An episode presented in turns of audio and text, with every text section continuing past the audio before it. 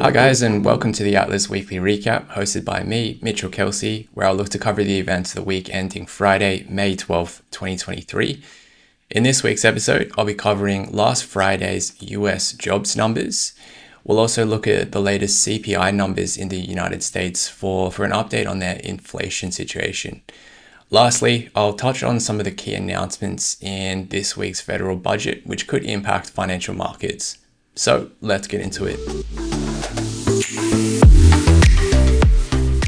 Let's start by looking at the US employment situation. So, last Friday saw the US Bureau of Labor Statistics report that 253,000 jobs were added to the US economy during the month of April, as measured by what's referred to as the non-farm payrolls. So effectively, this this non-farm payrolls measures the the number of workers in the US, but excludes those in the, the farming sector, uh, non-profit employees, and active military as well. So it basically covers 80% of the about 80% of the US workforce.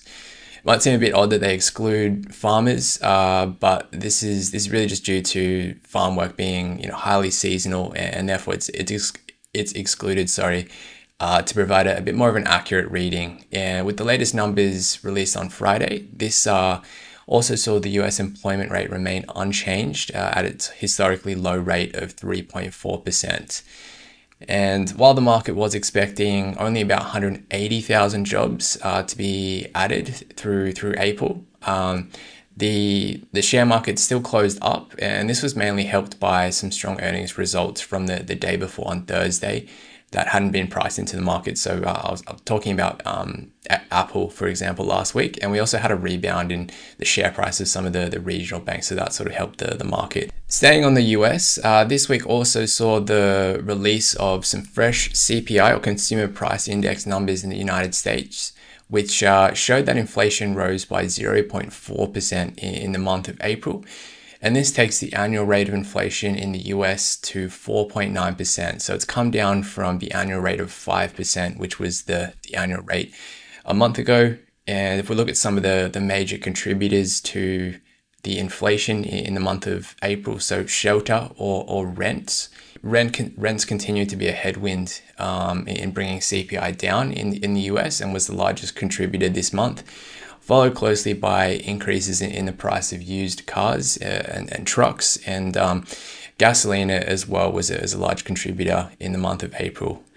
And this month increase in the CPI 0.4% was very much in line with the market's expectations. And so the market reaction was was relatively subdued. Where we did see the, the S&P 500, it, it did close down uh, about 0.4% uh, on on Wednesday, and the, the Nasdaq was also down about 0.46%.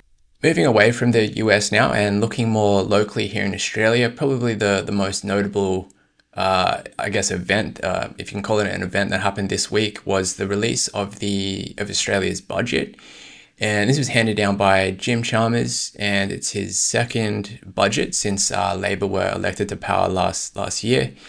And I mean, the good news for the budget was they're actually projecting a, a surplus for this current uh, financial year of, of about 4 billion. And this is just due to mainly due to an increase in personal tax revenue uh, with the, you know, historically historic low unemployment rate. So we got a lot of people, you know, in, in work that, you know, naturally generate some more personal tax revenue and, and also an increase in, in revenue from higher commodity prices as well. So with the invasion of uh, Russia into Ukraine, that sort of has sent um, commodity prices a lot higher over the last 12 months. So that's um, allowed the government to you know recoup a lot of tax revenue from from those uh, higher commodity prices as well.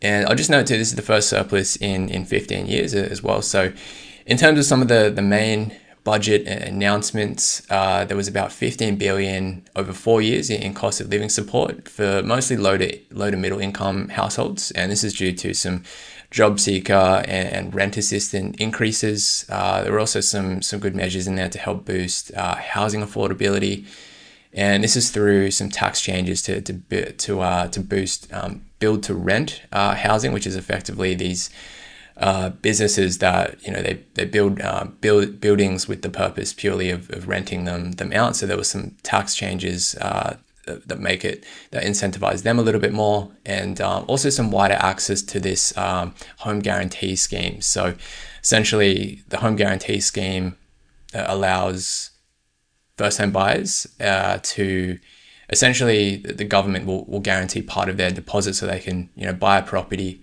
with a smaller deposit and they've they've relaxed the rules around this a little bit more as well. So they no longer require a de facto relationship to be eligible for the scheme. There's some rules around you know for example a brother and a sister could potentially um, access this this scheme now and also, they've, they've opened it up to individuals who maybe haven't owned a property for, for 10 years. And, you know, previously it was, it was a case where it needed to be your first property, where now they're saying that they've, they've opened it up to individuals who haven't owned a property in, in the last 10 years. And I mean, these are definitely good, good schemes, but it doesn't really help the housing supply immediately, uh, you know, in, in the next 12 months and it's probably going to be offset by the high levels of immigration that we've we've got here in Australia at the moment. So I think it's estimated another 400,000 um, individuals will be immigrating to, to Australia uh, this year. And I mean, so overall, there, there's valid, valid arguments to you know to the view that the budget is inflationary, uh, as in you know this this spending is going to fuel inflation, which is uh, of, of course not what we want. But there's also views, I mean, arguments to, to the view that it wasn't inflationary, and the the government has been conscious of what they're they're spending um, this year and, and into the, the the next couple of financial years as well. And we also saw some revisions to the government's forecasts on the economy from what they were previously. So last uh, last October, they they had some forecasts in the the budget for, for October 2022, and they've they've revised them again this month. So might just take a look at some of those forecasts. So if we look at the the government's forecast for inflation, for example, they expect it to finish, uh, I guess, at the end of this current financial year to be at about six percent. Uh, next financial year, so 30 by 30 June 2020, four, they expect inflation, the, the headline rate of inflation to be 3.25 and then 2.75 uh, into 2025. Uh, real GDP, they, they expect for this financial year to be 3.25% and then slowing to 1.5% in, in 2024.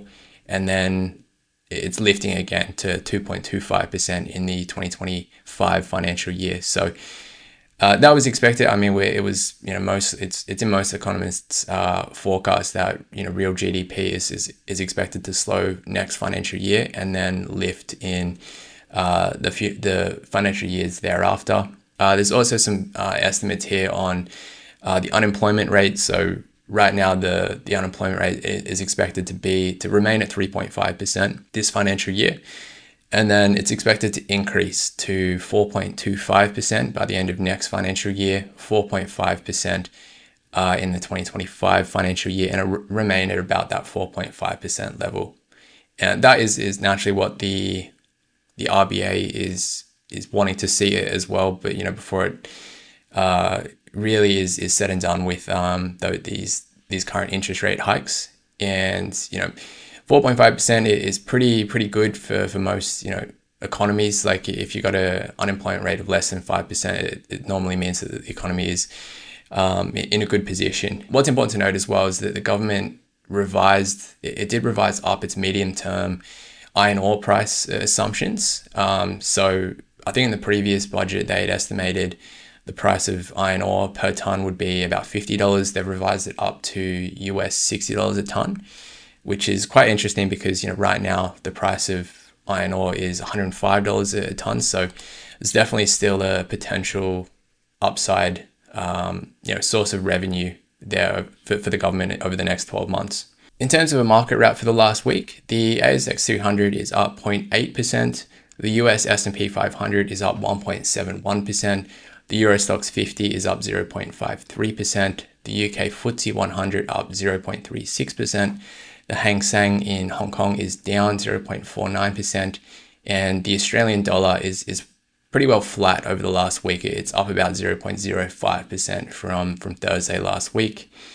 Uh, looking to next week, there's there's plenty of data on Australia's employment situation, which the, the RBA will be paying uh, close attention to. So these data points include the wage price index, uh, which we'll get on Wednesday, and the unemployment, the, the latest unemployment rate. So we'll get that data on Thursday. I also just wanted to make mention that myself and uh, my colleague uh, Brett Evans will, will be hosting a webinar next week on Wednesday, where we'll look to unpack the, the budget from this week in a lot more detail and also sort of discuss how it impacts Australian expats. So it'll be on Wednesday, uh, commencing at 6.30 p.m. And I'll, I'll look to put the, the link to register for the webinar in the show notes. But if you're unable to make the, the scheduled time, uh, 6.30 p.m. on Wednesday, still do register as we'll definitely be sending a recording of the, the webinar to, to those that have registered as well via email. So that's all for this week, guys. I'll be back next week with another episode of the Atlas Weekly Recap. Thanks for listening.